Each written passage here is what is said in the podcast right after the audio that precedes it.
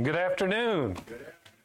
It is great to see each of you here. It is uh, interesting. We talked about last week, and it's good as uh, it's already been mentioned to have some of you back that haven't been able to be with us recently. It seems like we get a few back, and a few others don't get to come.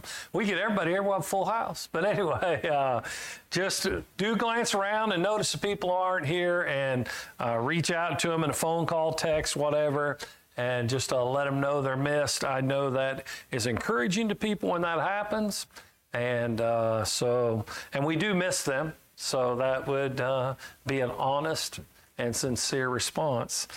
You know, it's kind of interesting. Thought a lot about this. And uh, Paul, Saul, named Paul, it's, name changes are interesting in the Bible. Uh, to me, how one person has a name and my name was Cephas, and then it was changed to Peter, and my name was Saul, and it's changed to Paul, and uh, Jacob was changed to Israel, and then there's people like uh, Atis Patrice, uh, Dorcas, Tabitha, Rhonda, Patrice, uh, Janet, and Janie, and, and I always worry about people with two names. But anyway, uh, in the Bible, you'll see sometimes name change, and probably one of the people that we know best is Saul, who becomes the Apostle Paul.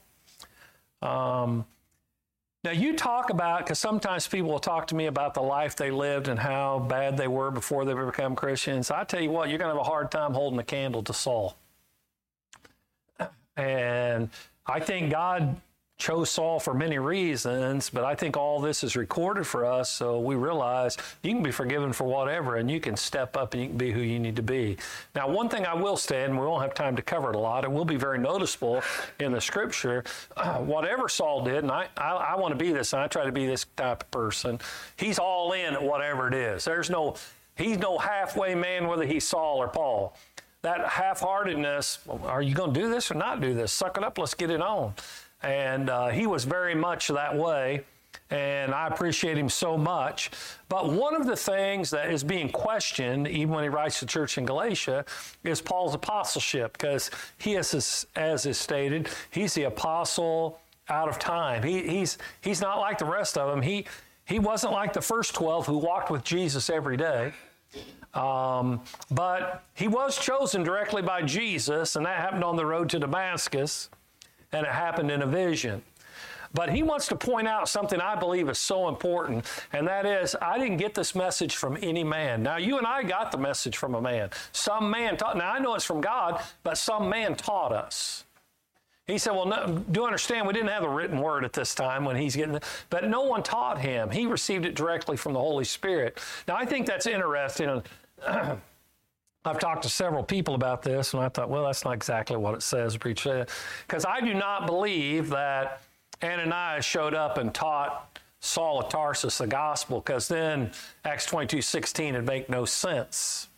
When he shows up, and the first thing it seems like he says is, What are you waiting on? Well, if you didn't know what to do, what do you mean, what am I waiting on? To do what? What are you waiting on? Or why tarriest thou? The King James says, Arise and be. He just tell them, Why aren't you doing what you're supposed to do? And so, what is the holdup? So, I believe that's important. But let's look a little bit about this change that happens in here. And, and I do like uh, verse 23, and I've titled this sermons like this all kinds of ways. And so, you can go from persecutor to preacher, that's definitely what it is. Or you can even talk about the destroyer, because it says he was a destroyer. And uh, you can also just talk about the great change that happened in his life. But if you look at this, as Tim read for us from uh, verse 18, then three years later I went up to Jerusalem. He said, So I preached this gospel all the time. I never even met with them yet.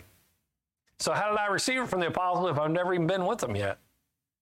Obviously, didn't receive it from them. So he says, Three years later I went up uh, to Jerusalem and even if you back up to show you a couple things that says ahead of that, in uh, verses 13 and 14, it says, For you have heard of my former manner of life. Did he have a past? Do you and I have a past? Yeah, I'm not always proud of all of it. My former manner of life in Judaism, how I used to persecute the church beyond measure and tried to destroy it. Paul did, did, when he was Saul, did he do everything he could do to do away with the church? He persecuted, he tried to destroy it. He said, I was advancing in Judaism beyond many of my contemporaries among my countrymen, being more extremely zealous of my ancestral traditions. He says, No one was a Jew like I was a Jew. He said, No one was more bent into this than I was. Now, Paul, when he was trying to destroy the church, when he was trying to be its demise, it's because he honestly believed that the church was contrary to God's will. He was wrong, but that's what he thought. You know, it's possible to be sincere and dead wrong. So sincerity, because I hear people, well, they're sincere. Sincere, you can be sincere and be dead wrong. Saul of Tarsus, a perfect example of that. I, he thought he was doing what was right. He believed what he was doing, what was right. He'd grown up, he is in it all the way. So you think about that, and I think about all kinds of things we see. So I want to show you something about his past and how the church would have understood it when he talks about here, you've heard of my former manner of life. And so when you say that, you're claiming that your present manner of life is not the same as your former manner of life. But back over in Acts chapter 8, uh, right after the stoning of Stephen, we see that in verse 1 it says Saul was in hearty agreement with putting him to death. Saul was good with killing preachers. And on that day, a great persecution began against the church in Jerusalem, and they were all scattered throughout the region of Judea and Samaria, except the apostles.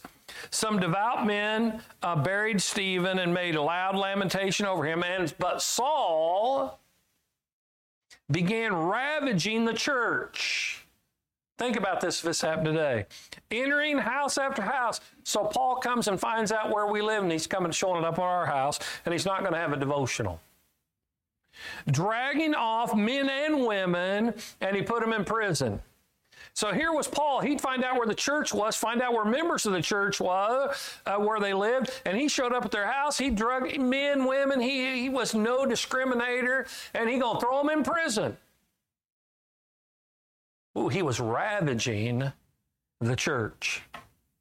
Jump on later in Acts chapter 9, uh, verses 13 and 14. And Ananias answered, Lord, I, this is when the Lord comes to Ananias, I need you to go baptize this guy. I need you to go talk to uh, Saul. Lord, I've heard from many about this man, how much harm, how much harm, how much harm he did to your saints in Jerusalem. Did they know of him? Had they heard of him? Whew, this guy, he had a reputation. And here he has authority from the chief priest to bind all who call on your name. He says, Let me tell you what. Not only did he do that in Jerusalem, now he's got a letter, a letter of authority. He's supported by the chief priest to come and do harm and bring other people back to do harm to him. He's trying everything he can to destroy the church. So you look on into Acts chapter 9, jump down to verse 21. And all those hearing him continued to be amazed and were saying, Is this not he? This is after Paul has been converted and preached. Is this not he who in Jerusalem destroyed those who called on his name, Jesus' name, and who had, had come here for the purpose of bringing them bound before the chief priest? We know who he is. He did harm to the tried to destroy the church in Jerusalem. Now he's come here to haul us back to the chief priest and do the same thing to us. I'm telling you, he was a go getter. If you need the job done and he was behind it, he was the man. If we were in the Wild West days, he's the best hired gun you could have. He was all in. And the reason he was all in because he believed it was right. He believed that Judaism was to continue for eternity and this Jesus was outstepping his authority and establishing something he believed he was establishing something contrary to what the Bible had to say. But look on. Jump on over in Acts, Acts chapter 22. There's so much we can look at. It says, Paul writes, I am a Jew, born of Tarsus of uh, Cilicia who brought up in this city, educated of Gamaliel. That is the he is the guy you want to set under. strictly according to the law of our. Strictly, what's that mean? Followed it to the T. You know, it's kind of interesting sometimes when you it's your desire to do God's will. People make accusations. Gloria's telling me about someone and they thought it was an insult, and I guess I kind of take it as a compliment. Do you know what everyone thinks is an insult? I don't think it's an insult. And they says, well, he thinks he believes that you have to do what the Bible says to the T. I do believe that. And that's supposed to be bad? He, he was strictly doing what he read about in the Old Testament, what he'd been raised uh, to believe and teach. And he says, so he was um, strictly according to the law of our fathers, being zealous for God, just as you are today. He says, I'm telling you, man, he was on fire for Judaism. I persecuted this way, that's the church, to the death. Now, I want you to think about that for a minute. So, he's going to become the Apostle Paul, and he's going to do everything he can to convert people. He shows up to worship wherever. What's the chances he's going to show up and worship somewhere where he killed one of their kinfolks?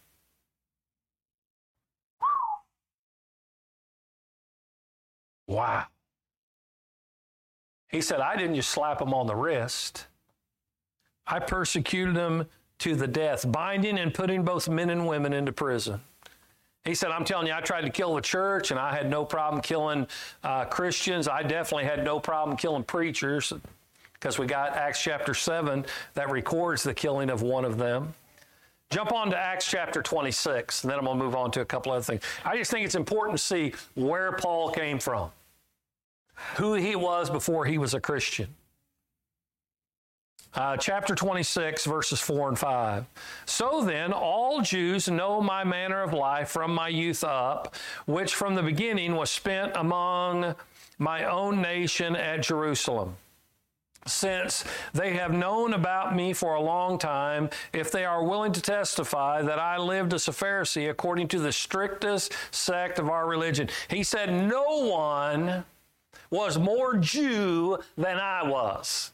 No one followed that law closer than I did. And anybody in that religion that knew of me knew that. I mean, this isn't just someone who no one ever heard of in their lives. He was well known. And God chose him for reason. I still think it's interesting. It shows that my reasoning and God's is not close to the same always. But I always think about this. So you think about the Apostle Paul, and God chose him specifically to be the apostle that preached and took the gospel to the Gentiles. Now that seems peculiar to me, and I'll tell you why. Because he was most educated to take the gospel to the Jews. But he didn't use him for that. See, God's a lot brighter than me. It makes sense to me, and God says, I don't care if it makes sense to you or not. This is what we're going to do. It is amazing to me. And maybe he also understood he would have, even though he would know the Jewish law the best, he would not be very well accepted because of his history and conversion out of it. I don't know what all is. God doesn't always explain everything, but he explains what we need to know. So jump back with me over here to Galatians chapter 1, back up even before, I'll get finally where I had Tim read, but back up even before we get to that, go to verse 16. To reveal his son to me so that I might preach him among the Gentiles, I did not immediately consult with flesh and blood. He said, I was preaching the gospel and I didn't talk to any man about it ahead of time. So guess what? The New Testament isn't written yet. He didn't have any Christian teaching him that, so he had to get his message somewhere else, didn't he? He did. He got it straight from the Holy Spirit because he was chosen of God to do that very thing. Now, if you go on over in Galatians chapter 2, I like this wording, uh, Galatians 2. Uh, I'm going to read uh, 7 through 9 anyway.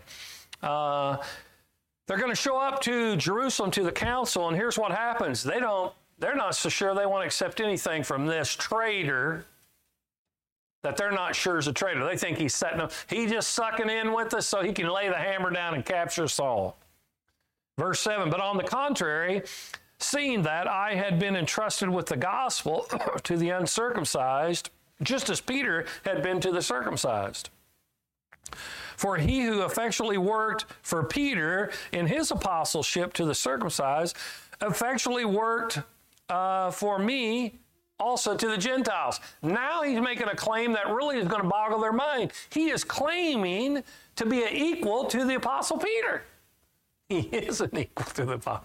And he says, and recognizing the grace that has been given to me, James, Cephas, that's Peter, and John, who were reputed to be pillars indeed, gave to me and Barnabas, this is interesting, the right hand of fellowship. What's that mean? I always remember one of my instructors when I was going to school of preaching. He was his name was Abe Lincoln, not the president. I'm not that old, but his name was Abe Lincoln. But I remember we were talking. He said he was watching. So he's a guy used to play football for Texas A&M, so he's a pretty big boy. But uh, he was talking to us and he was saying, Did you guys catch TV? And I don't remember who it was. Some Pentecostal preacher was on TV, paid big money to be on TV. And he was talking about how they come forward, and this guy's coming up there, and he getting ready to heal him, and he said he'd hit him in the head, and they'd fall on the ground. The next one would come up there, and they'd hit him in the forehead, and they'd fall on the ground. He said, Man, if that was my aunt, I'd have gotten in line when I stepped up there. He said, I'd have give him the right fist of fellowship. That's what he said. so that's not the right hand of fellowship, isn't popping them in the eye or popping them in the mouth. But right hand of fellowship, that's like acceptance, greeting, sending them on, showing approval. You know, you think about that. So he said they showed acceptance with this right hand, and they understood fellowship whether people today do or not. So they extended us into their fellowship. They showed acceptance. And he said, therefore, they would have given him what he wants. But go back to Acts um, 9 real quick. One more verse I want you to see there. I should have got it when I was there. Acts chapter 9. Look at verse 20. Acts 9:20. Now remember, he didn't see any of these apostles for a while from when he was converted. He didn't talk to anybody ahead of time.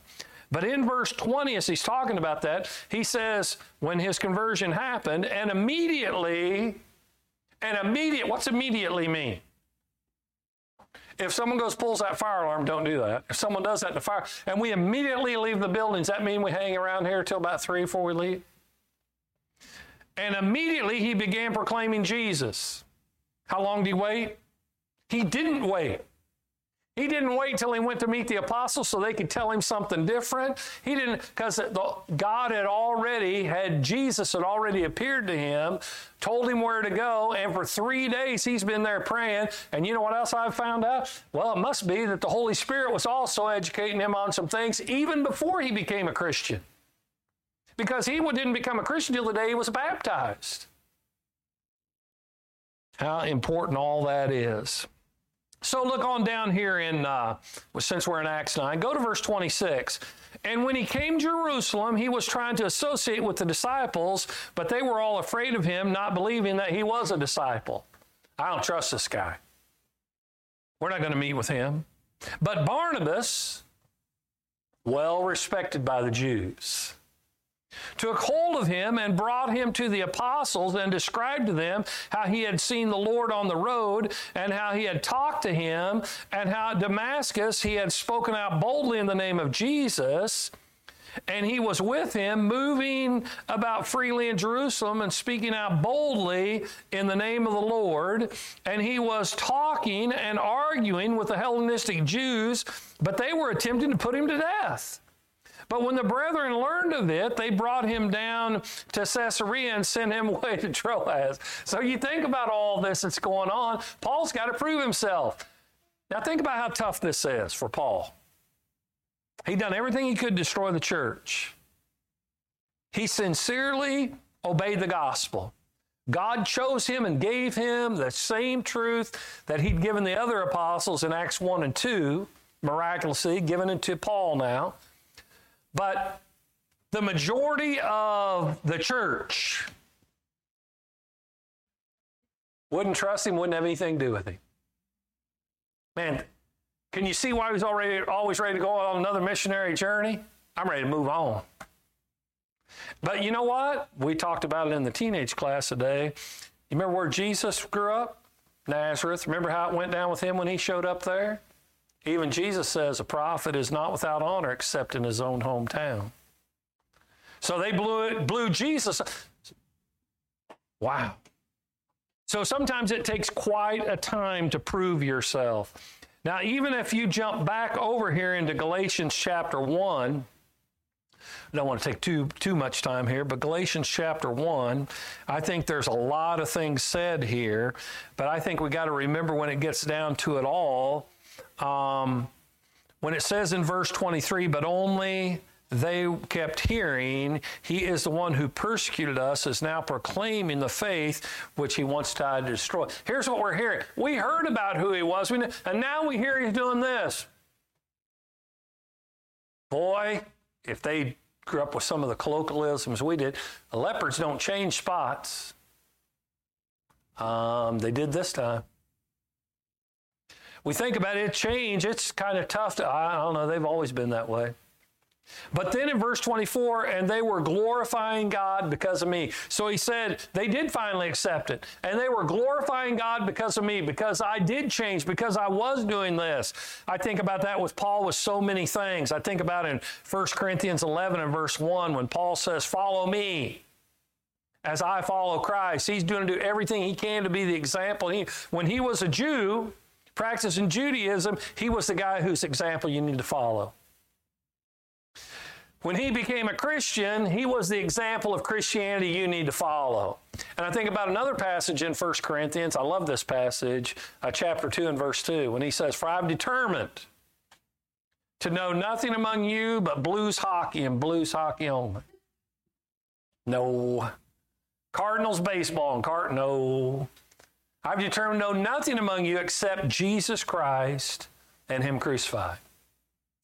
He says, Now, when we get to it, this is what I'm coming for. This is what I'm coming to do. And how important it is to remember that of who we are and what we've come to do. Now, I want to show you one other passage before we look further at this idea of glorifying God because of me. Turn with me to 1 Timothy chapter 1, something we've looked at before, but I want you to see it. Down at uh, verse 15. Listen to these words. It is a trustworthy statement deserving full acceptance. What? That Christ Jesus came into the world to save sinners. Why did Christ come to the world? Save sinners. Why does the church exist today? Save sinners. That's how you glorify God. So it says, here it is save sinners among, here's what he writes, whom I am foremost of all. I am the, King James says, the chief of sinners. So here's what the Apostle Paul was trying to say. If we make a list of who committed the most and worst sins, he says, You don't hold a candle to me. You, no matter how, I, I still remember that little old lady, Claire Bird, when I baptized when she was 72 years old. And you know, with us now with this whole Supreme Court thing, she told me when she she's 72, but she started crying like a little girl. And told me when she was 30 she she killed her own baby. She didn't go to have an abortion, she killed her own baby. Unborn baby killed. And she cried. She says, God can't forgive me. So we looked at some of these passages about Saul of Tarsus.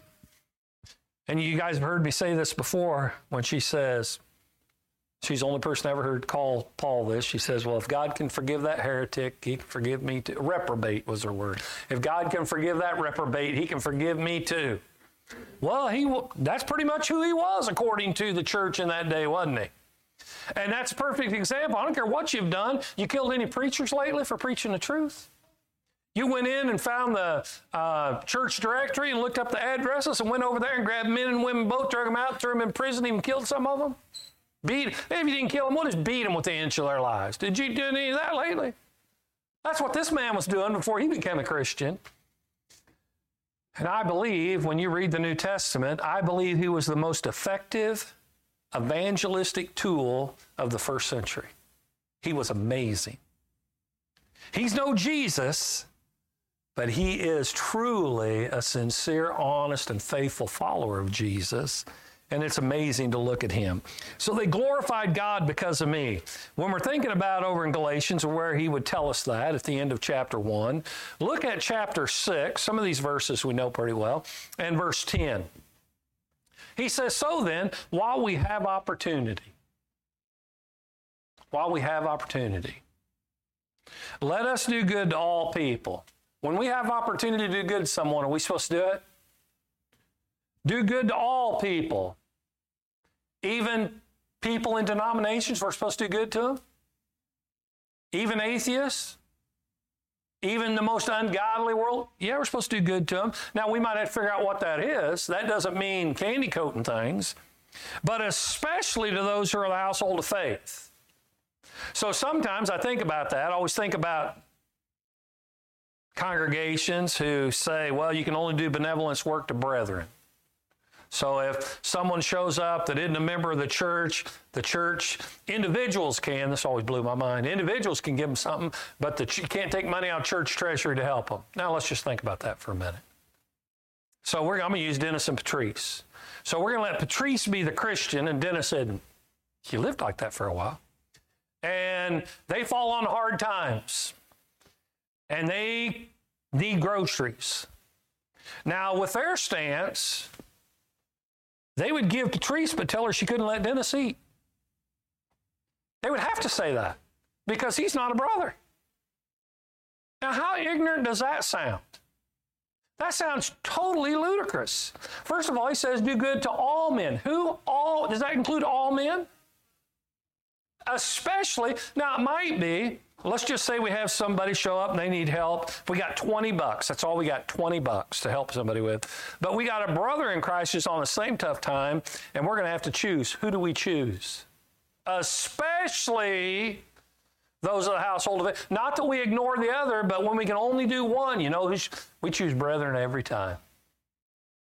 That reminds me back, Tammy could tell this story better, but this goes way back uh, when we were probably in our 20s somewhere in our mid 20s, and went to a preacher's meeting. And she met with uh, women, the preacher's wives, and one of the preachers there, wife said she always keeps a friend that isn't a member of the church. Now, you can ask Tammy, she'll do this for her if I remember this pretty accurate. She always keeps a friend who isn't a member of the church so she can air out things of people in the church. What? That's going to be real good at converting someone, isn't it? And I think it says not to gossip. And if you have aught against your brother, you take it to them. You want me to keep going? I mean, there's just passage after passage. But I think this is important here. He says, Let us, you look up in verse 9, he says, uh, Don't lose heart in doing good, for in due time you'll reap if you do not grow. But we, while we have opportunity, we need to do good to everyone we possibly can. So he says, Because of me, they glorified God. Now look at another one over in Philippians chapter 1. I like this passage a lot. For me to live as Christ and die as gain. But I, if I'm to live on in the flesh, this will mean fruitful labor for me. I do not know which to choose. Now, this is important. If I don't even read any more of the passage, he said, I don't know whether I'm going to live or die. But if I live, what's it going to mean? Fruitful labor for me. He said, if I'm going to die, I get, well, the next verse says, I'm hard pressed in both directions, having a desire to depart and be with Christ, which is very much better. He said, I'd rather die and go be with Christ right now. But if I live, what's he going to do? Well, I'm not going to do a stinking thing. No. It's going to mean fruitful. I'm going to work for the Lord. It's going to mean fruitful labor for me. Uh, as you get on down in this, he goes, he thinks he's going to remain. I'm convinced of this in verse 25. I know that I will remain and continue with you for your progress and joy. He said, so this is about not what I get out of it, but the Lord's going to leave me here to help you. You ever think about that? Why are you a member of the church? To bring forth fruitful labor, right? For other people's good and for their gain. You know, if Christianity was just about going to heaven, then the best thing to do is obey the gospel and die right now. But if every Christian died the minute they stepped out of the baptistry, how would the gospel get proclaimed?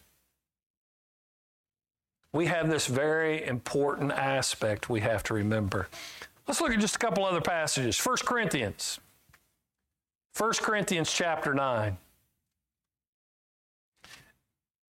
I'll go right to uh, verses 22 and 23 of 1 Corinthians chapter 9.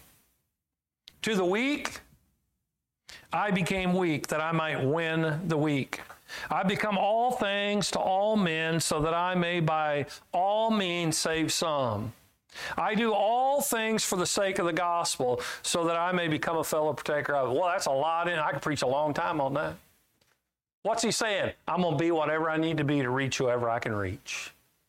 He says, it, whatever it takes, that's what I'm going to do. Now, one thing I'm going to do this when you get in the last part, he says, I do all things for the sake of the gospel. That's the reason I live the way I live, and so that I also can be a fellow partaker of it. You know, you've heard me say before, and I'll say it again, and we can look at a lot of passages on this point. We made it so many times you probably could pull a lot of them off the top of your head too. But the greatest thing you can do to help someone else in their faith is be faithful. And the worst thing you can do is correct them while you're being unfaithful. We've got to be faithful to the Lord. We've got to do what's right. If I'm going to talk to you about the importance of not using profanity, let no unwholesome word proceed from your mouth, but only that which is good for edification for the need of the moment. Ephesians 4 and 29. If I give you that, but all the time you hear me telling dirty jokes, you know what your reaction is? And that's the right reaction. Don't, don't even go there. So we've got to think who we are and we've got to be that person. And we've got to help each other be that person. And we've got to encourage you. He says, To the weak I became weak. It's all for the sake of the gospel. It goes all the way back to 2 2 in 1 Corinthians 2 2. That sounds like some weird little piece of clothing. But back to 1 Corinthians 2 and verse 2, when he says, I've determined to know nothing among you except Jesus Christ, Him crucified. Let's look at one other passage 2 Corinthians chapter 12. 2 Corinthians 12, 9 and 10. This is right after he'd asked for help, but I want you to listen to this about the thorn in the flesh, relieving that. He says, And he said to me, The Lord said to me, My grace is sufficient. Now, it's kind of, my grace is sufficient for you. I've thought a million times, how would you paraphrase that, Kendall?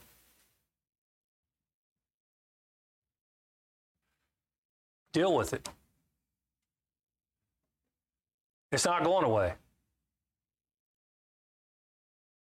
Sometimes things happen in our life and God's not going to fix that problem. It can be physical, it can be even a spiritual challenge. God not you're going to have to live with it.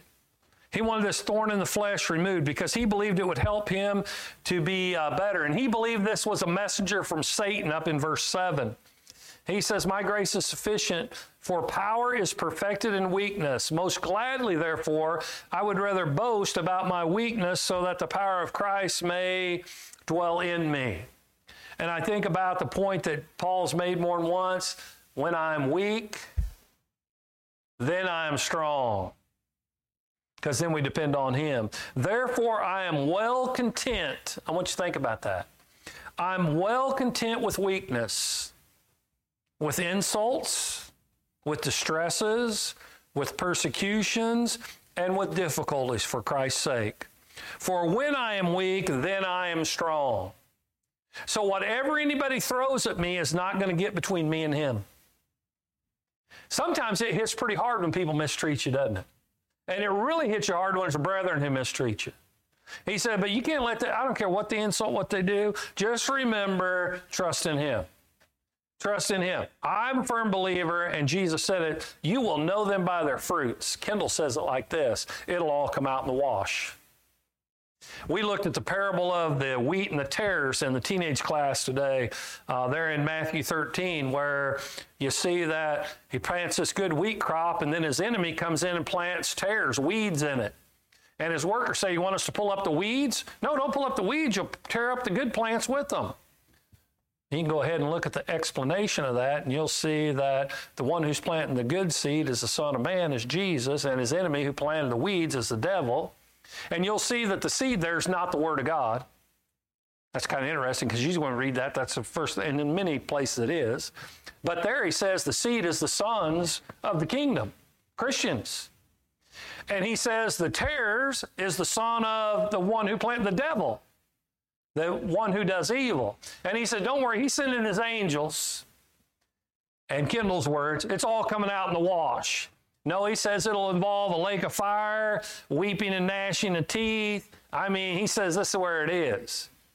He says sometimes you can do something about it, and sometimes you can't. But you know what you have to do? You do what's right, just like Paul did. Whether they accepted him or not. That, I want you to think about this. So, Paul in the first century, I'm not sure that many Jewish Christians ever really felt comfortable around him. But I want you to think about this. How many people since the first century has preached about what great example Paul is on a changed life? So that's what we did today. We looked at that. Paul says he makes that defense in Galatians chapter 1. He wasn't a destroyer anymore. He's a glorifier of God. He used to use his name in vain. Now, this is per se, like someone using his name in vain, but now they only praise him. They used to speak evil of those Christian people, those old goody two shoes. Those people think they're better, but now they're one of them. They're one of them that preach the gospel and do their best to live according to it. That's what we have to see. So Paul's a great example. So he went from being a persecutor to being a preacher. He went from being a destroyer to being a great gospel preacher. I mean, I think it's interesting, even at the beginning of First Corinthians, he even gets a point says, I'm not sure, I can't remember how who I baptized. I know I baptized this this one. I'm not, well, I didn't come here to baptize anyway. I came here to preach. You know why we're here? We're to go into all the world and preach the gospel to all creation. And we're to be converted people. We're to be changed people. That's what repentance means. If you're here today and your life is not according to God's word, not according to His will, don't leave here like that. If you've got something to change, change it now. You don't have to live in the past, you can live in the present. You can have used to been the chief of sinners. Now it's to become the spreader of the gospel. If we can help you anyway, please come as we stand and sing.